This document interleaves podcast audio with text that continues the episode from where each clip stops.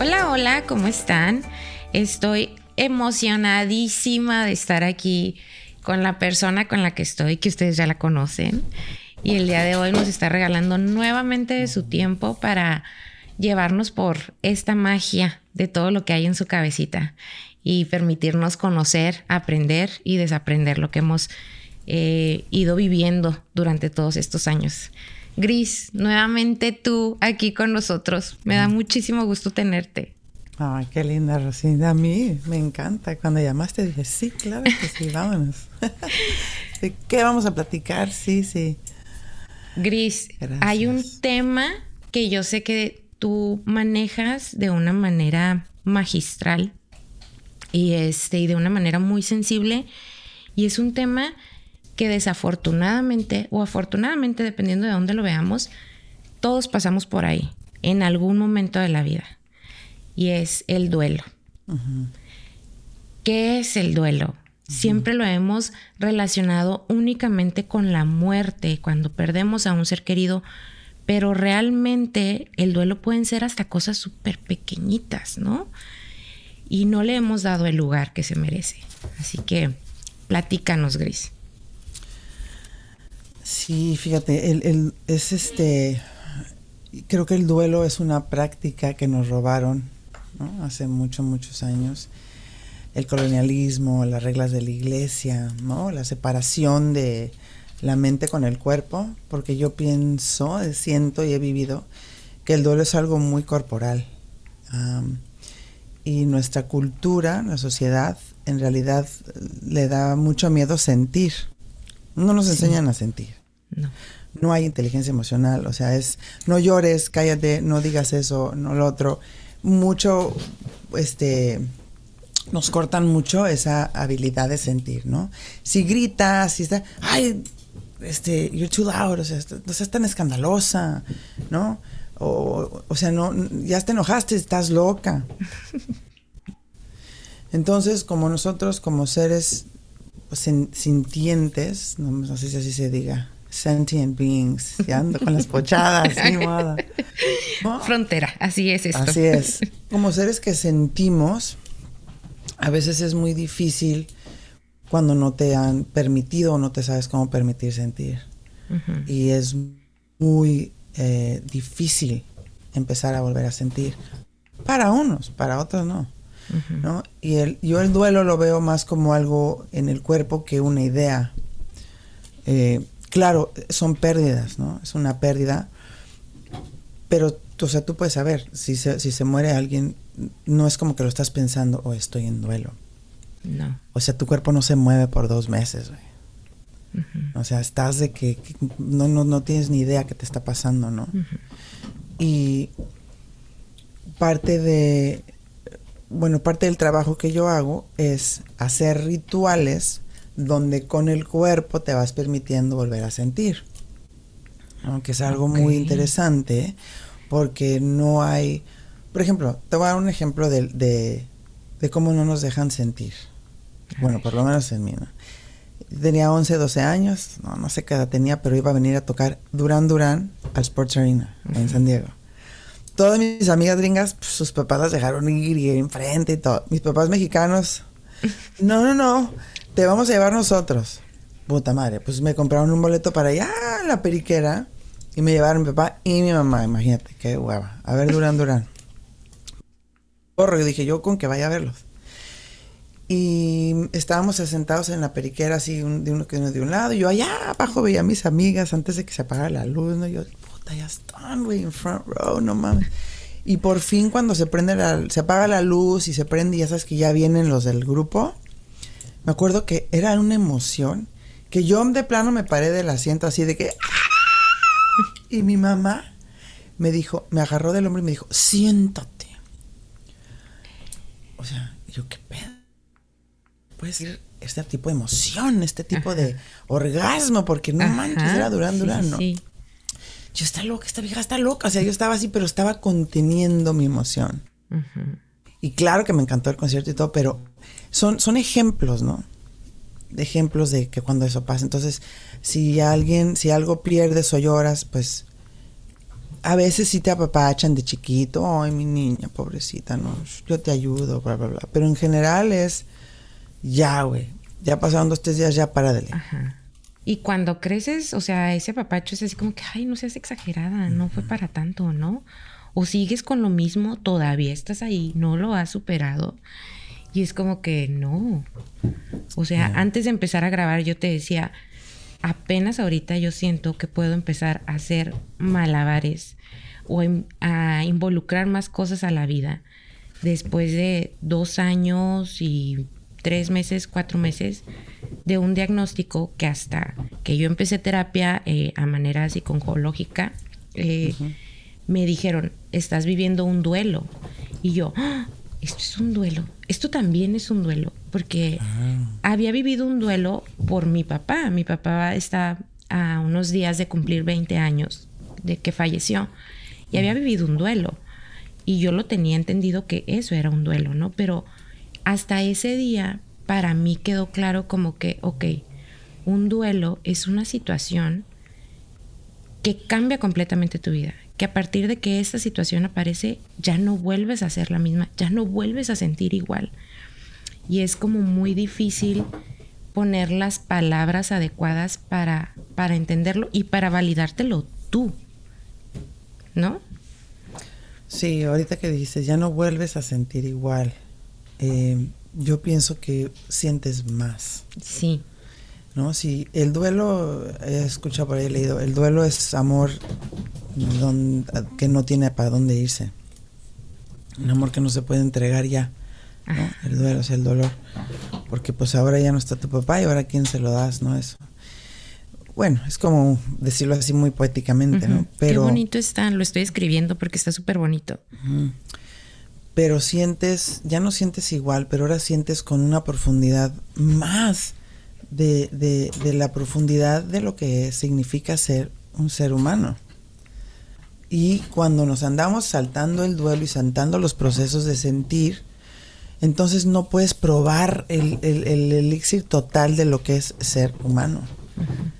Porque va uno con el otro. Si no hay duelo, no hay gozo al 100%. Sí.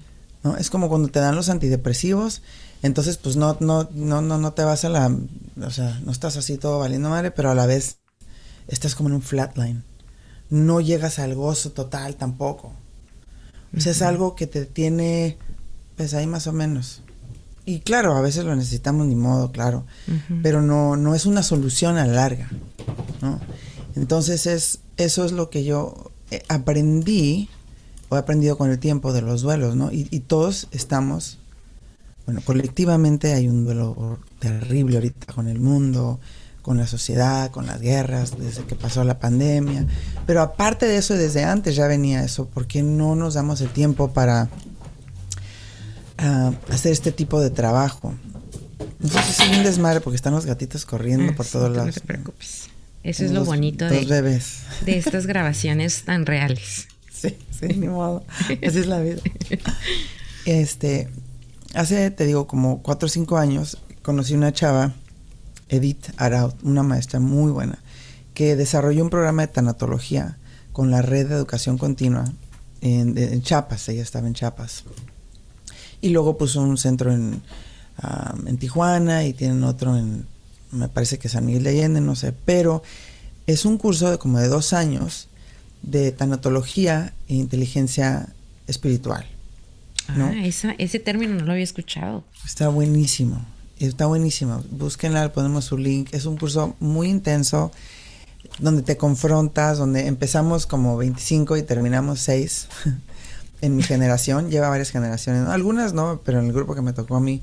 Porque no nada más es como que entender lo que es la muerte, como, es como para acompañar a la gente que está en proceso de, de, de trascender, sino también es mucho ver tú cómo no te permite sentir cómo no tenemos inteligencia espiritual. Y aparte, pues ves 48 mil diferentes tipos de culturas, de religiones, de, rituales, de cómo la gente lidia con la muerte y con las pérdidas. Mm, y justo cuando terminé, de cuenta que yo terminé, aparte de pues hace durante estos dos años vas a retiros, haces meditaciones en silencio, aprendes mucho lo que es el incorporamiento, ¿no? o es así se dice en español. ¿Reincorporación? No, como encarnación. Ah, ok. Como vivir en el Reencarnar. Ajá. Vivimos en la mente, estamos todo el día en la mente. Entonces cuando, ay, ya no puedo, ay, me echo una chela así, ah, o sea, ya me relajo, ¿no? Sí. Y, y, es ese constante dándole, dándole del sistema nervioso que no, que no entiende porque no lo hemos entrenado a calmarse. Por eso cuando nadas dos horas en la alberca, ah, te relajas. Vas al mar y dices, uff, qué rico. O después de una clase de yoga o un rico ejercicio, como que, ah, porque estás calmando tu sistema nervioso, estás calmando tu cuerpo. Y cuando se calma es cuando empiezas a sanar, cuando puedes empezar a sentir. Por eso es difícil para la gente meditar porque no quieren pensar ni sentir cosas, ¿no? Y bueno, está bien, porque así nos han entrenado. Entonces, cuando se murió mi mamá, perdón, cuando yo terminé el curso este de tanatología, a la semana le dio a mi mamá una embolia. Y dije, no, pues ya, ya terminé mi curso, ahorita la voy a ayudar a morirse, no hay pedo. Al ya, ya estoy bien pro, ya sé, o sea, ¿no? Mi mente, no sé qué pensaba. Claro que de ahí pasaron dos años, ¿no? Y fue un proceso donde mi maestra Edith me acompañó y me ayudó muchísimo lo que yo he aprendido ahí, de estar presente, con lo que está pasando. De no correrle a lo que pues, es inevitable. La enfermedad, claro, ¿no? Al principio pues jugos verdes y dejamos el azúcar y que el reiki, que la acupuntura y cambiamos de doctores y cambiamos de medicinas. Ya, o sea, claro que uno hace lo que sea para estar bien y a gusto, pero era inevitable que mi mamá se iba a morir. Entonces aprendí en, ese, en esos dos años el proceso de acompañar y cómo yo me podía cuidar a mí, en mi cuerpo, para estar presente. ¿no? Porque tenía gente o familiares, ¡ay, no, Dios mío! Qué bueno que a otra familia le pasó y no a mí. Gracias, que Dios nos bendiga. Y yo, no, esas son unas pendejadas decir eso. Eso es como separarte. Sí. Y bueno, falta de, inteligencia espiritual, inteligencia emocional, de, conciencia de ti mismo, ¿no? Porque, pues estar presente es bellísimo, es maravilloso, pero es muy difícil llegar a poder estar presente, porque tienes que hacer mucho trabajo. Tú decías ahorita que, que, el cáncer, pues que no vas a siempre hablar del cáncer, o sea que hay otras cosas, pero eh, y tal vez no fue el cáncer el que te hizo este despertar, ¿no? Tal vez fue desde el duelo de tu papá, pero algo así, cabrón, a veces llega a despertarnos. Sí.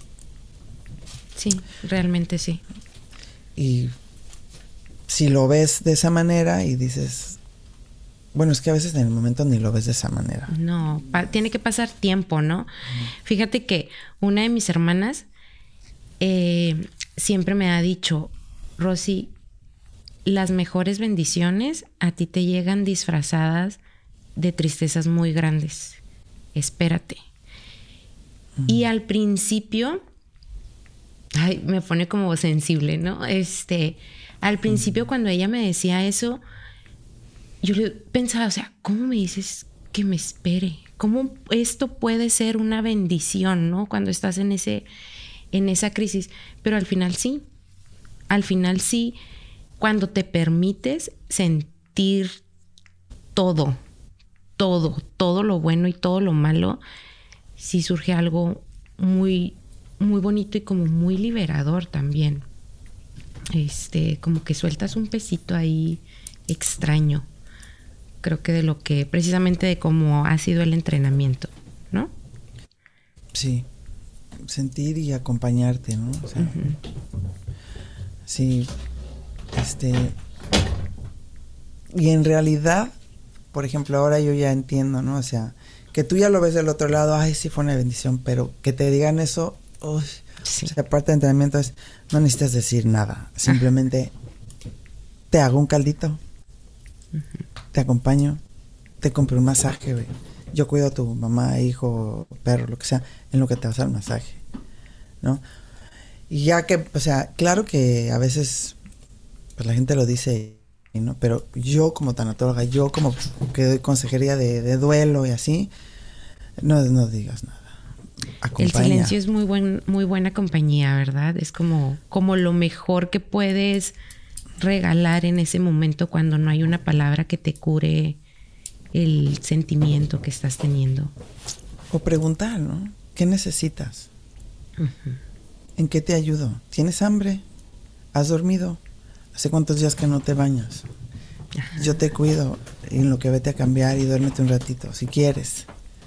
O sea, como más un acompañamiento de, preguntar qué es lo que quiere la otra persona, en vez de, ay, no te preocupes, se murió tu bebé, hay un angelito en el cielo. No mames, cabrón. O sea, no, no, o sea, eso no, no sirve, ¿no? Pero, pero bueno. Pero y entonces, ¿por qué ha existido siempre? Fíjate que... Ah, ahorita te voy a decir. Eh, yo recuerdo que precisamente en, el funeral de mi papá llegaba la gente diciendo, lo siento mucho, te acompaño en tu dolor. Eh, y a, mí, varias personas, así como que cuando yo ya estaba por soltar el llanto, me decían, no llores, a tu papá no le hubiera gustado verte así. Y para mí fue muy fuerte, pero tenía 19 años, como que pensé que eran ideas mías o, o que yo era una sangrona o que yo era una grosera o una malagradecida, ¿no? Porque la gente estaba siendo muy cordial conmigo, muy amable por haberme acompañado y además me estaban diciendo algo que era cierto. A mi papá no le gustaba verme llorar. No, bueno. la gente se incomoda de sentir. Entonces ellos les da una incomodidad verte llorar y en vez de acompañarte, entonces te dicen no llores. Porque no todo el mundo te dijo no llores. No. O sea, no saben cómo estar con sus propias emociones, limitan a las de los demás es completamente adecuado y apropiado que si tu papá se murió, llores. Sí, por supuesto. Ahorita lo entiendo. Pasan los años gris, o sea, pasan los años, muchos años. Y hace aproximadamente tres, cuatro años falleció un primo. Este, de la misma edad que tenía mi papá. El ataúd era igual, el traje con el que lo enterraron era igual, las personas que estaban ahí eran básicamente las mismas. Era una situación muy, muy similar. Y en ese momento, ya con, obviamente, con otra madurez y con otras formas de ver la vida, pudimos llorar. Y una de mis preguntas fue, ¿le lloré a mi primo o le lloré a mi papá? Y recuerdo que mi hermana me decía, es que estoy siento que estoy en el funeral de mi papá otra vez, pero las dos estábamos en un llanto y una desesperación muy fuerte. Y creo que para mí ese día fue el cierre de mi duelo. O sea, pasaron 17 años, 16 años y realmente no habíamos tenido como, como ese, ese cierre tan real con las mismas personas. Fue algo muy muy extraño, pero funcional para nosotras. Porque todas lo vivimos así, ¿no? El cuerpo vive, digo, el duelo vive en el cuerpo. No es una decisión de mental. Ah. O sea, no es, En realidad, nada es. O sea, todo está conectado, ¿no? Uno cree que la mente aquí, y luego el, luego el corazón, y luego el estómago, y, y, es todo es parte de, de, lo mismo, ¿no? Pero el duelo así como el placer, pues viven en el cuerpo. y, el, duelo tiene un sonido, un sonido que, a mucha gente le da vergüenza y, los reprimidos se ofenden, ¿no? Porque el duelo es el sonido de estar vivo.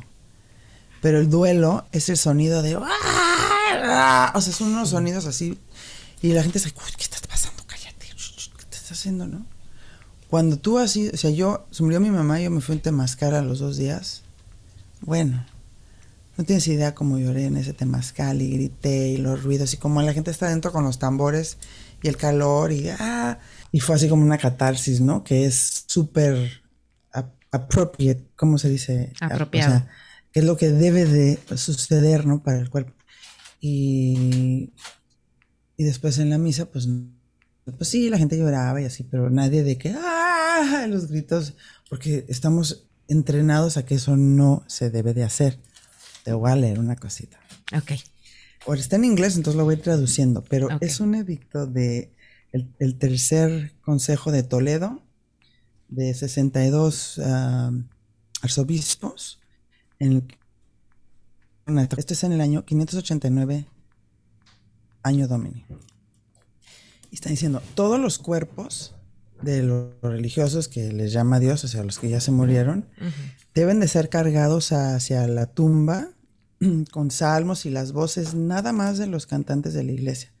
Absolutamente prohibimos canciones de entierro que son comúnmente cantadas para los muertos y absolutamente prohibimos el acompañamiento del cuerpo por la familia y los dependientes del que falleció que se vayan pegando al pecho Mm, porque aquí con la resurrección de los, los cristianos nada más vamos a cantar los padres, los cantitos divinos. Y ahí le echan más, eh, no, que no sé qué, pero el, apóstol, el apóstol prohíbe, prohíbe el duelo de los muertos diciendo que no seas triste porque ya se fue al cielo y no sé qué. De ahí viene lo de que Ay, hay un otro angelito en el cielo. Y está bien, si tú quieres creer que se fue al cielo y que es tu fe.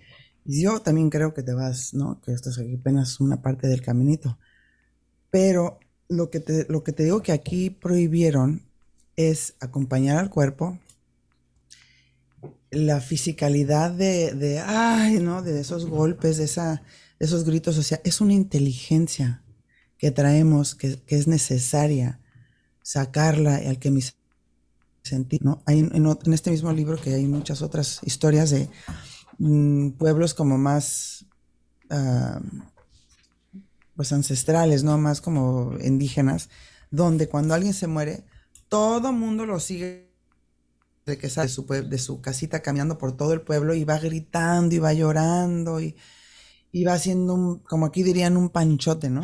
Pero en realidad va expresando, ¿no? no y cuando se cae y que ya no alarma, la gente sale, le da poquita agua, le da una fruta, le cantan su canción para que siga en su proceso de hacer este tipo de, emoción, de, trabajo físico de duelo, acompañado por la comunidad. Porque el duelo lo tendemos que hacer en comunidad. En comunidad. O sea, que yo esté sola aquí en mi casa llorando seis meses, no, güey, está cabrón, tienes que venir a ayudarme a darme sopa, a llevarme a la fogata donde toquen la música y yo pueda llorar y, con todos, no sé. Entonces, en comunidad. Y bueno, eso se fue traspasando a, pues, no sé, diferentes religiones y que se juntan y que la misa y guau, pero eso es algo como muy controlado, ¿no? Como muy, este, párate, siéntate, párate, siéntate, en casa, ahorita lloras, ahorita no, ahorita sí, pasen, no todo el mundo creyendo lo mismo, y, y te nos robaron a lo que voy es a que nos robaron el, sentir qué es lo que nos está enfermando. Porque ¿qué te dicen cuando alguien tómate tu tafil y un, y un de tequila? Y a veces sí necesitas una peda, pues sí, está cabrón para soltar, ¿no? Pero, pero estarte empastillando, empastillando, ey, no llores, ey, no esto, no lo otro, nos tiene, no nada más cuando alguien se muere, pero en general hay miles de pérdidas que mi bebito ya no tiene cuatro años y ahora tiene 20 y ya se va solo en el carro y ya ni me pela. Una pérdida. Que la relación con mi pareja está diferente. Que se murió mi papá, que mi papá está viejito. ¿No? Que estas amistades pues ya casi no las veo. Que ya tengo 50 años, hijos, tal vez ya me voy de en camino a la... O sea, hay miles de pérdidas del trabajo, de esto, del otro. Y no nos damos el tiempo para frenar un poquito despacito, ofrenderlas, decir, esto me duele, ¿no? Esto es una pérdida. Entonces, el sistema nervioso, o sea, tu cuerpo, que es, el cuerpo es una tecnología, güey. Sí. O sea, toda la tecnología la, queremos buscar allá afuera, ¿no? La computadora, el software, el programa, el nuevo teléfono, el show, el esto, el carro, el otro. Pero construyeron los de la tecnología como la nuestra. Entonces, esta tecnología que tenemos como cuerpo es maravillosísima. Y usamos un 20% de la tecnología porque la sociedad ha construido unos... Unos que, perdón, se cortó. La sociedad como que te construyó unos, unos límites, nos meten en una cajita, en una prisión de que nada más esto puedes hacer. Sí. Y en eso viene, deja tú de la capacidad de la mente y manifestar y hasta, o sea, no, el sentir, ¿no? Por eso hay depresión. enfermedades que nadie sabe, o sea, el fibromialgia y hasta enfermedades autoinmunes y, o sea, hay muchas, muchas cosas. Yo, yo creo que mi mamá, parte de lo que tenía era que no, no dejaba, nunca decía que no y no, no estaba, no permitía salir su enojo, ¿no? Su dolor. Hay un libro buenísimo que se llama El mito del normal, de Gabor Mate. ¿El mito del normal? The Myth of Normal. No sé cómo se llama en español. Sí. O sea, que no, todo el mundo cree que esto es normal. No, no es normal lo que estamos viviendo. Es un mito. Está muy mal. Está fatal, güey. Sí, güey. O sea, y, estudian un chorro de, de, como tradiciones más ancestrales de sanarte, ¿no? De salir descalzo a la arena, a la tierra, tocar con tus pies descalzos la tierra para que toda la electromagnicidad de toda la televisión y teléfono de todos los días se descargue en la tierra, te relajes. Tambores, bailar con tambores, prender la fogata, cantar, ¿no? Que, que seguimos haciendo eso porque lo hemos hecho desde miles y miles y miles de años. Pero ahora pues cantas en la peda en el bar, con zapatos, ¿no? Sí. Este, o bailas cuando es una boda. Y y, ay, qué padre estuvo ayer, pero qué tal si lo hacemos como cada domingo, como cada sábado, como más seguido, para ir transmutando todo lo que traemos aturados, güey. No, no, es, no es, no es, no es difícil. Lo vemos como raro. Entonces, cuando ves por qué es raro, porque desde, no, desde 500 años, y te voy a decir, para que tengas aquí en el dato, es el decreto 23 del tercer Consejo de Toledo. Decreto 23. Mm, te lo mando. Es una conversión de catolicismo que no sé qué, en Iberia medieval. Y así me imagino que ha de haber habido muchísimas. Entonces, digo, yo siempre ando diciendo que la iglesia que no mame. Y la gente me dice, ay, Grisel, eh. una cosa es que tú tengas una fe en un poder superior, ¿no? Y que digas, ay, Santa Virgen María, ayúdame, ¿no? Jesús. Otra cosa es que te des cuenta cómo te controlan, cómo es un gobierno y cómo te limitan y cómo han construido esta sociedad que está súper reprimida, que es puro pretender y enferma. Sí. Sí, yo también tengo ahí un conflicto con, con ese tema porque Yo creo mucho en Dios, creo mucho en la Virgen, en los santos, en todos los que me digas, yo sí creo que hay un poder superior. Pero ese tema de que el poder superior y el amor que hay tiene que, viene de cierta manera y a ciertas personas y en ciertos lugares, es como que aquí no me hace clic. Y está complicado, porque también no creas que sé mucho de religión, sé lo que tengo que saber este, creo que tengo una buena relación con Dios, pero hay muchos puntos en los que, pues la verdad es que soy muy ignorante del tema, ¿no? Pues no creo, digo, es muy fácil darse cuenta que eso es control. Cuando te conectas contigo, con tu cuerpo, por eso te quieren desconectar del cuerpo. Porque si te desconectan del cuerpo, te controlan más fácil. ¿No? Controlan más fácil a la gente enferma. La gente que se sane, que se escucha y que se dice, voy a mejor buscar esta planta, un doctor natural, o sea, voy a ir a la terapia, voy pues te empoderas. Entonces no es como que yo tampoco no sé mucho de la religión, pero lo que sí sé es que, o sea, todo el mundo está buscando una respuesta, que nadie sabe ni qué está pasando aquí, volando todos en una piedra ahí en la mitad del universo, güey. ¿No? Sí. Pero sí me queda muy claro que este raite es adentro de un cuerpo. ¿Y de qué me sirve intelectualizar y que las reglas y que te pusiste rojo y te pusiste verde y si no dijiste este rezo y es el otro? En el cuerpo. Y he acompañado mucha gente a morirse, que es lo que me... O sea, no nada más a mi mamá. Desde antes, no sé por qué, donde estuviera, siempre mm, me llamaban o era una amiga o, había... Pues siempre, nunca se me hizo raro ir cuando se estaba muriendo alguien a acompañar, ¿no? ¿Quién sabe? Pero ¿y tú cómo, o sea, cómo haces ese acompañamiento y cómo, cómo estás en paz contigo? Porque entiendo que tiene poco tiempo que tú hiciste este, este curso, ¿no? Y, y si desde antes lo hacías? O sea, ¿cómo, ¿cómo conectabas con eso? O sea, ¿cómo te familiarizabas ya con, con el duelo y con todo lo, lo que representa? Yo creo que empezó como por curiosidad. O sea, desde, desde chiquitita yo decía, ¿qué pasa cuando uno se muere? Porque esas jaladas que dicen en la iglesia no, no. Y yo iba en segundo año y una, o sea, no, pues no me daban, no me daban alivio. ¿no? Y la iglesia, o sea, se me hacían enorme y los santos ahí llenos de, de esos santos de, de, que ponen en la iglesia que entras como niña chica y te dan miedo eso, ¿no? O sea, ¿qué es eso, güey? Era como que entrar en chinga, güey, güey, güey, hasta que pasabas los santos que estaban ahí. Es que yo crecí en el DF y había, acá ya las iglesias eran más modernas, pero también decía, ¿esto qué es? Esto es... Pero bueno, desde chica una amiguita mía, muy amiga mía, Ana, yo creo que íbamos en segundo año, eh, mataron a su mamá.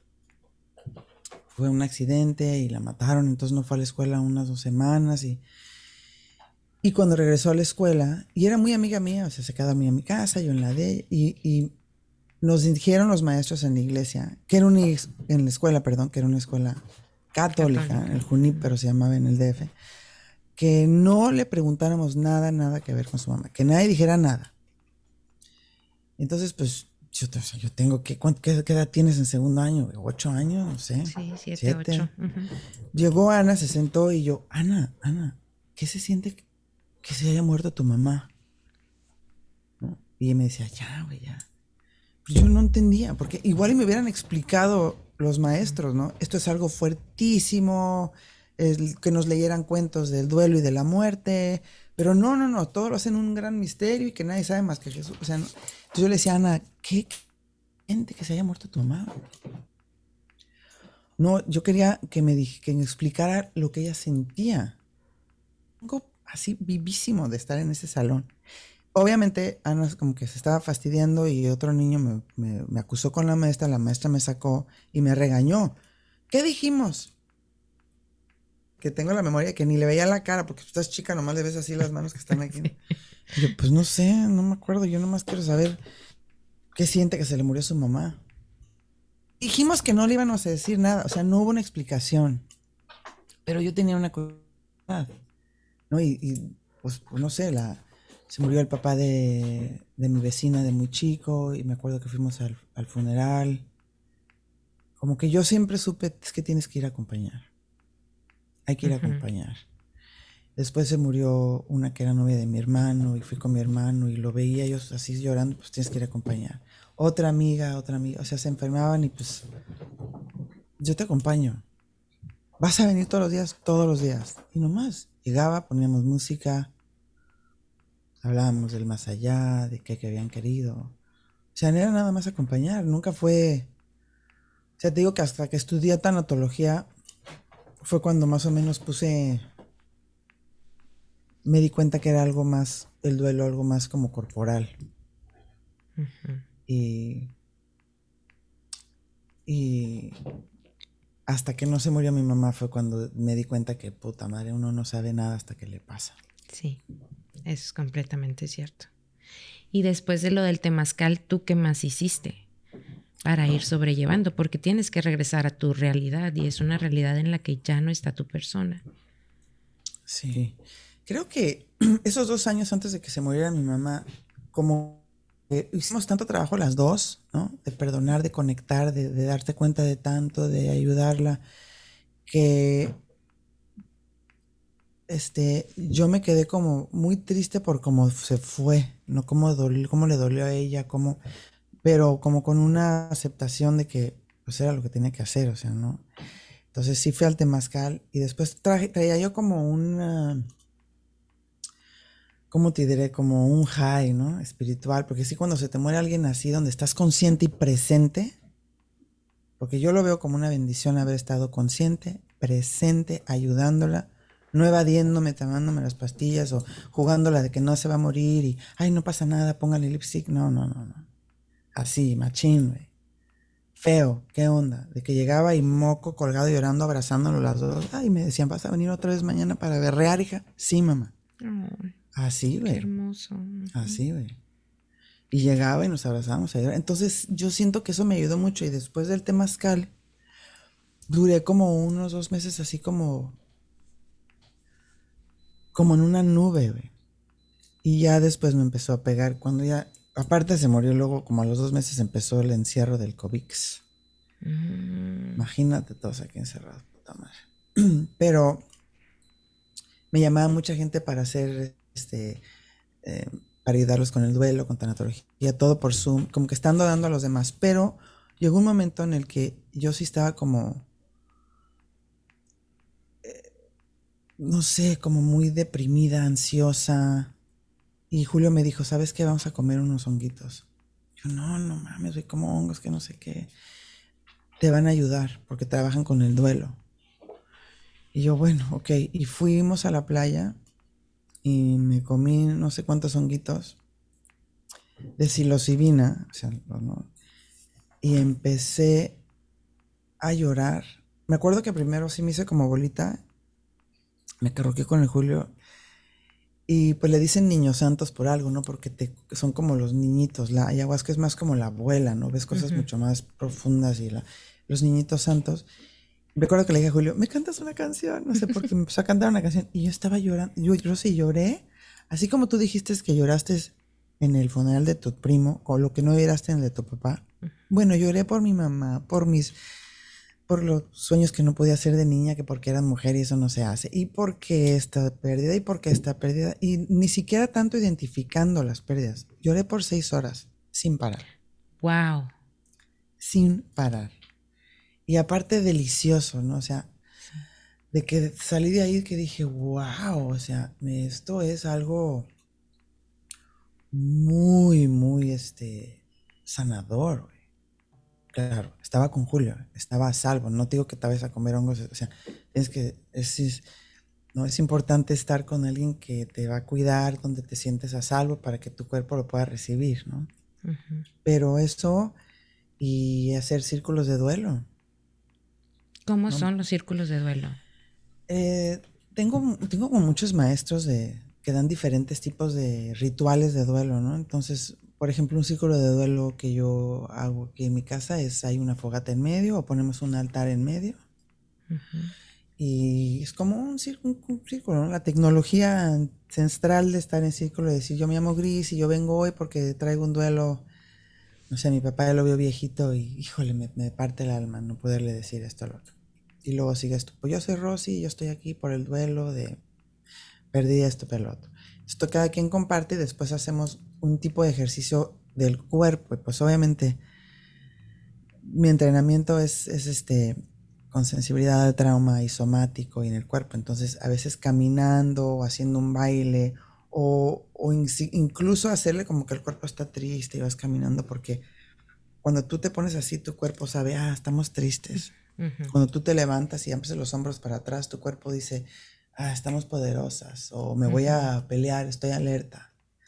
Entonces ir como jugando con las con diferentes eh, formas del cuerpo y dando la vuelta a, la fogata, ir ofreciendo, pongamos música, bailamos y pues la que, el que va a llorar va a llorar y al final hacemos una ofrenda al altar, ¿no? Una ofrenda de gracias, ¿no? De gratitud, no, no es así. Es muy sencillo. Pero después, ahora, mucha gente dice, wow, no había llorado así en, en años. Pensé que ya no traía tan... Pensé que... Porque siempre llega alguien que se le acaba de morir el, esposo hace dos días, ¿no? Y ese no necesita ni dar la vuelta, ese güey ya está en el puro sartén, caliente. Pero si hay gente que nomás viene pues para ver, que dice, wow, no, no sabía que traía yo ese duelo así tan abajito de la piel. ¿No? Y, y lo único que transforma eso, ese sentir es una alabanza a la vida después de todo ese trabajo, obviamente, después pongo una, canción así como Staying Alive, ¿no? De, de, los Bee Gees. Sí. Ah, para mover y acordarte que nosotros seguimos en el mundo de los vivos. Ya se fueron los demás, ya perdimos las cosas, pero como también regresar a recordarte, ok, yo sigo en el mundo de los vivos aquí estoy respirando, estoy bailando, ¿no? Y con el trabajo de, sensibilidad al trauma, con el trabajo del cuerpo, que es más lento y más con más pausa y un poco más profundo. Estamos acostumbrados a terapia de hablar, Y es que me dijo y fui y no sé qué, y es que es, que es por esto y porque mi papá pisteaba mucho y porque su mamá no... no. A ver, ¿qué sientes en el cuerpo? No, no, no, no, es que déjate, digo la historia. Entonces, el, trabajo somático es mucho más lento y más profundo. Y después de hacer un trabajo somático así de, de llorar, te pones a bailar y dices, ah. Entonces, siempre hay que como que buscar. Si hiciste un trabajo muy profundo o llevas dos semanas súper triste, que hiciste un trabajo y que estás sintiendo todo el dolor, después un día sales, ok, ahora me voy a comer una nieve y voy a ver una película bien chistosa. O me voy a poner a ver el chavo del 8 y reírme de babosadas. O me voy a poner los patines y voy a ir a los patines de plata. O sea, como meter algo que te dé gozo. Tenemos que integrar mucho el juego. No sabemos jugar más que a veces en la peda. Algunos sí, ¿no? Hay que los juegos de carta y así, sí, sí, pero jugar más. Entonces es como estar haciendo el trabajo profundo de permitirte sentir para alquimizar, como que está una olla hirviente, alquimizando este duelo, este, cosas que ni sabías que estabas triste por eso. Y ya después dices, ok, pero ahora, ay, ahora voy a agarrar a mis gatitos y voy a apapachar a mis gatitos y, ay, ahora sentir placer o jugar. Porque también tendemos a irnos mucho a una. Y pues si no te das cuenta ya te quedaste en el agujero del sufrimiento por seis años, ¿no? ¿Cómo sales de ahí? Que es algo muy, muy común, ¿eh? Que, que te engranas en ese dolor o que crees que hacer esta parte del ritual del duelo, de disfrutar, de sentirte vivo, estás como traicionando a, a, tu pérdida, ¿no? A la persona que se fue, entonces no lo estás sintiendo, entonces ya se te olvidó y entonces empiezas a cargar con muchas culpas. Este, ¿cómo, cómo dices? Salgo de ahí. ¿Cómo te llevas de una manera amorosa y compasiva a invitarte a moverte? Pues digo, dos cosas, ¿no? Una es, yo siempre me pregunto, ¿de dónde viene esta idea? ¿De dónde viene este juicio y esta culpa? ¿De la iglesia? ¿De la programación? ¿Del deber ser? O sea, ¿de dónde viene esta idea de que si yo salgo a patinar ya, ya no me importa que se murió mi mamá? ¿De dónde viene esa idea? ¿No? Y la otra es como atender a tu cuerpo. O sea, yo voy a, atender a mi cuerpo y te digo que es donde veo. Ah, a veces pasan dos meses y yo no me di cuenta que me la pasé viendo Netflix. Agüitada, o sea, como que puta madre. De repente digo, güey, entonces no trabajé, no hice qué podcast, no hice nada yo no sé ni cómo comieron aquí en la casa, con mucha compasión. Ay, ¿sabes qué, güey? Es que justamente, pues fue noviembre y diciembre, tu mamá ya no está aquí, eh, son los meses donde te acuerdas que se supone que todo está bien y bonito y que se junta. Entonces, con muchísima compasión y investigando con curiosidad de dónde vienen esas ideas. ¿No? Es, hay que ser muy curiositos. Sí. A ver, esa idea viene de alguna regla de por que alguien la quiso hacer para controlar y acaparar más, más tierra y más países y tener más esclavos. ¿No? Y que todo eso es lo que estamos viviendo en la sociedad. Sí. Y ya como que ver eso o, también ser curioso, dices, pues me estoy evadiendo y, o sea, anda valiendo madre. Y también pedir ayuda. O sea, pedir ayuda es lo más sencillo. O sea, todo lo que es hacer todo lo que te han dicho que no hagas, ¿te das cuenta? O sea, preguntar, eh, sentirte, moverte, eh, pedir, y es todo lo que te han dicho que no, que, que tú solito, que sí se puede, que ahí vas. Y justo yo tenía un problemita en el que no soportaba que mis pies tocaran el piso sin calcetín o sin zapato. No lo soportaba. O sea, sentir tierrita, pero te estoy hablando que ni, o sea, ni en Cancún, yo tenía que traer zapatos de playa, chancla, lo que sea, no lo soportaba. Eh, y una de las cosas que a mí me, me dijo precisamente Dion cuando estábamos en el, en, el tratamiento de Santiés. Quítate los zapatos, camina, siente el pasto, muévete, baila, siente, vive. Y yo, pero ¿cómo? O sea, pero para mí fue todo un reto quitarme los zapatos, quitarme los calcetines y caminar. Pero sí sentí esa conexión. Lo hice en el pasto y después lo hice en la playa y, así, ¿no? Situaciones, porque hasta ya me mareaba. O sea, yo ya estaba en un punto en el que me mareaba, ¿no? Eh, y cuando lo hice así con la naturaleza, que disfruté de mi madre naturaleza como tal, sí fue así como que, ¿qué es esto que estoy sintiendo? Mm. Porque no sé cuántos años tenía que no lo hacía. Es más, ni a la regadera de mi casa me metía sin chanclas. Así estaba mal.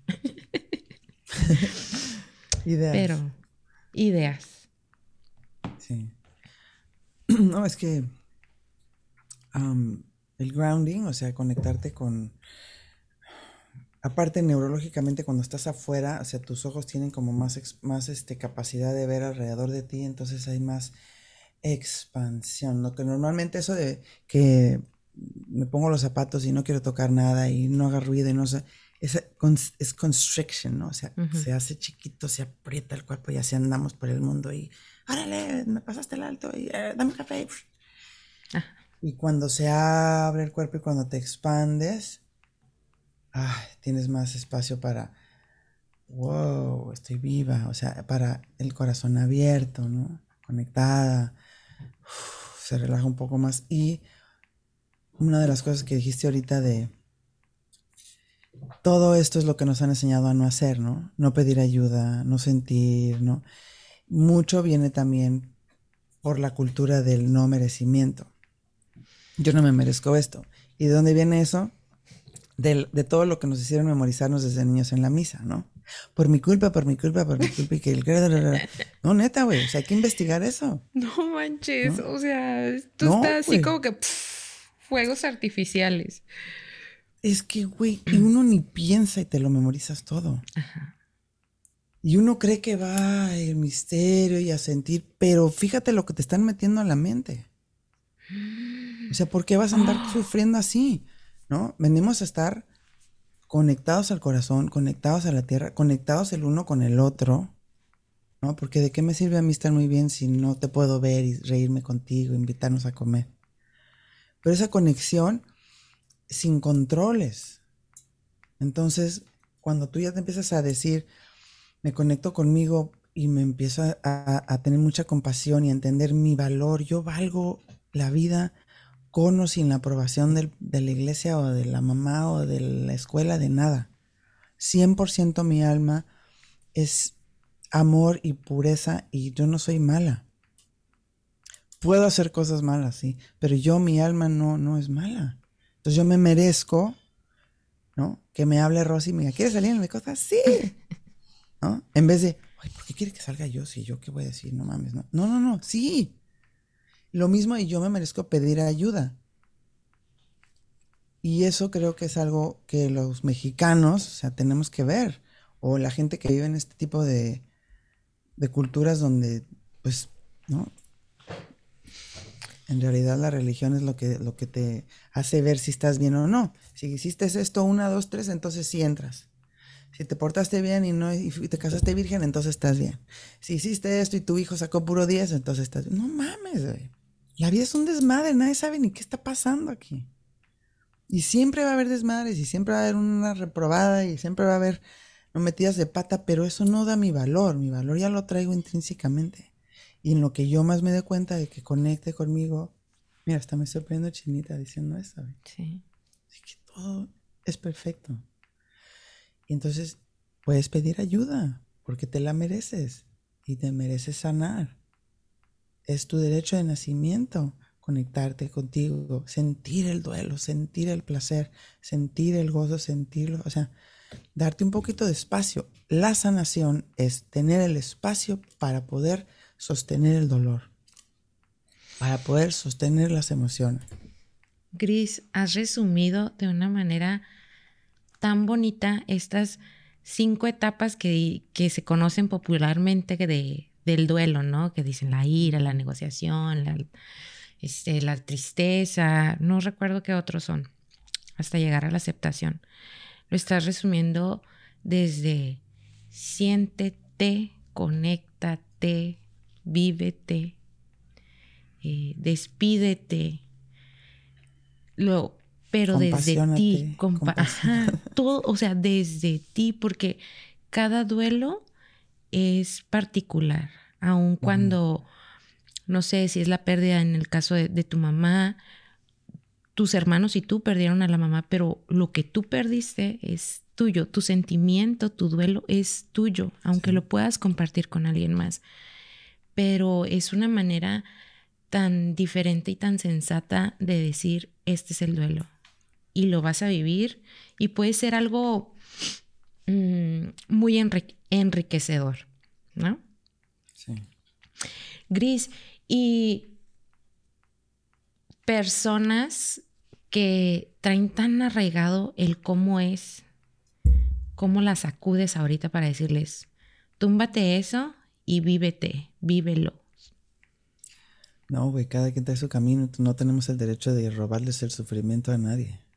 Es más bien tú para adentro y, tu aceptación propia y tu luz propia, puede que los atraiga, ¿no? Estar ahí te ayuda en algo, pero la gente va en su camino, güey. Cada uno. Cada uno. Sí, o sea, este podcast, por ejemplo, ¿no? Que lo pongas y que, y que tú te expreses, sí le da pues permiso a otras que digan, oye, pues si la Rosy está diciendo eso, pues igual yo también.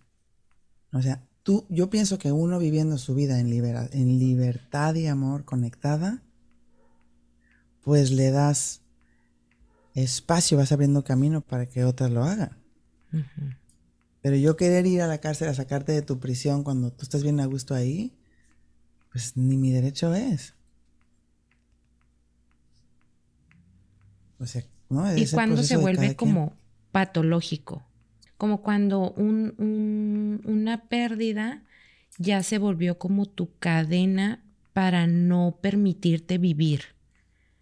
O sea, cómo llegas a, a, ese lugar, a ese momento en el que alguien tal vez necesite tu ayuda, sí preguntando, o cómo puedes decir, híjole, creo que sí hay algo ahí un poquito más arraigado. Pues todo el mundo está así, güey. La mayoría, digo, no todo el mundo está en un camino de sanación. Es muy difícil por lo mismo, ¿no? Porque también es, es cómodo esa vibración. ¿no? ya es como que ya estás cómoda en esa vibración, o sea, es, es algo tan familiar, ¿no? A mí, por ejemplo, me encanta estar enojada y cagando el palo y diciendo, es que hijos de su... ¿no? Ya me doy cuenta y digo, a ver, a ver, a ver, ahí vas, salte de ahí. ¿No? Pero, pero sí hay como, te acostumbras a estar en eso y, pues, ¿no? Si, si hay alguien súper cercano a ti que lo ves así, pues, pues sí, ¿no? Acompañarlo, mucha compasión, llevarle sopita, meterle hongos. La medicina de los hongos es muy buena, pero sí, o sea, lo tienes que querer un poco, ¿no? Pero digo, sí hay manera como de decir, es que, ¿no? ¿Cómo te ayudo? Pero eso sí ya es como más difícil. Ay, perdón. No, no te preocupes. Yo ya te digo, cuando hago círculos o retiros o... Pues es la gente que quiere venir, ¿no? Yo andarte convenciendo que vengas porque es un trabajo bien padre, pues no, la verdad es un trabajo muy intenso, ¿no? Sí, a cada uno le llega su tiempo. A cada pues sí, hay que estar como más bien despierta, conectada y en lo que veas una entrada y quieras ayudar, fíjate que yo hice esto y quieres ir. Mira, paso por ti, te llevo a las aguas termales, están súper sanadoras ahí en Tijuana. No, que no, ándale, ándale, ándale. O sea, ¿no? Pero pues tampoco no desgastarte por alguien que de plano no quiere, digo, acompañar y está cabrón, porque puede que esa persona sea tu abuelita, tu hermana, tu esposo, ¿no? Pero uno va primero. Si yo no como, No, no, no. Voy a estar enojada viéndote a comer. O sea, te va, al principio sí que la misma programación cristiana, ay, que hay que dar y dar. Y al rato acabas bien enojada porque cabrones y agradecidos y la chingada y tú ni te has cuidado. O sea, ver, ver de esas ideas de dónde vienen, ¿no? Ay, no, es que yo venía a hablar de una cosa y aquí salieron muchas. Vamos a abrir ahorita otra sesión para continuar. Sí, cuando quiera. Qué barbaridad. Gris, ¿y cómo te contactamos? ¿Cómo te contactamos para vivir realmente este, este tipo de duelo? ¿Experiencias? Pues mira, en grisalves.com, ahí están este, en mi página o en el Instagram, puedes mandar un mensaje. Mucha gente quiere trabajar eh, Compassionate Inquiry, que es como una terapia somática de curiosidad, o ritual de duelo, o hacer, hago mucho trabajo también con Con medicina, ¿no? con la psilocibina, de estar acompañando de uno en uno para procesar. Ahí es como 10 años de psicoterapia en 5 horas. Ah, voy a anunciar cuando haya temazcales ahí en Tecate. Más bien, pues si me sigues en Instagram o en el Facebook, ahí voy poniendo todo. Ahí vas poniendo, sí, claro. Claro que sí, Gris. Porque hay muchísimo que aprender. Ojalá en las escuelas, en lugar de estar enseñando, no sé, las leyes leyes exponenciales o no me acuerdo qué es el tema de matemáticas que estamos viendo ahorita aquí en la casa que me tumban el cerebro, se tuviera la oportunidad de, de hablar este tipo de temas, ¿no? En el que, en el que desafortunadamente todos vamos a pasar, pero creo que si lo hacemos desde la conciencia y desde, desde el amor, eh, lo podemos llevar de una mejor manera. Que esto se expanda por el mundo gris. Es maravilloso lo que nos platicas. En las escuelas que enseñan inteligencia emocional, cómo funciona el cerebro, ¿no? El, el, desarrollo neurobiológico, cuando te permite sentir y cuando no. Ay, los niños, de plano. Las mamás que tengan niños chicos ni los metan a la escuela, hagan su propia escuela. Sí, sí, es todo un tema eso, pero ya te platicaré esta historia porque es todo un tema, ¿no? Pero pero pues sí, nos toca trabajar en eso y trabajarnos a nosotros mismos. si uno está eh, bien, se le pasa a los hijos. Exacto, exacto. Es lo que va, es la cadenita. Y esa yo creo que es, esa es la famosa frase de lo único que te voy a dejar es la educación. Esa es la educación que realmente le quiero dejar. La conexión. La conexión, así es. Gracias, Rosy. Muchísimas gracias, como siempre, por, por regalarnos de tu tiempo y de tu sabiduría. Y pues seguimos aquí prontito con nuevas, con nuevas pláticas y nuevos aprendizajes. gracias. Mucha suerte, Rosy. Bye.